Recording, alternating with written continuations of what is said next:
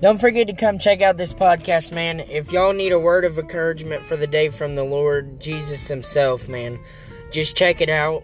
This is about just sharing what scriptures that the Lord puts on my heart and just remember that Jesus is always there for you and his blood covers everything that we face.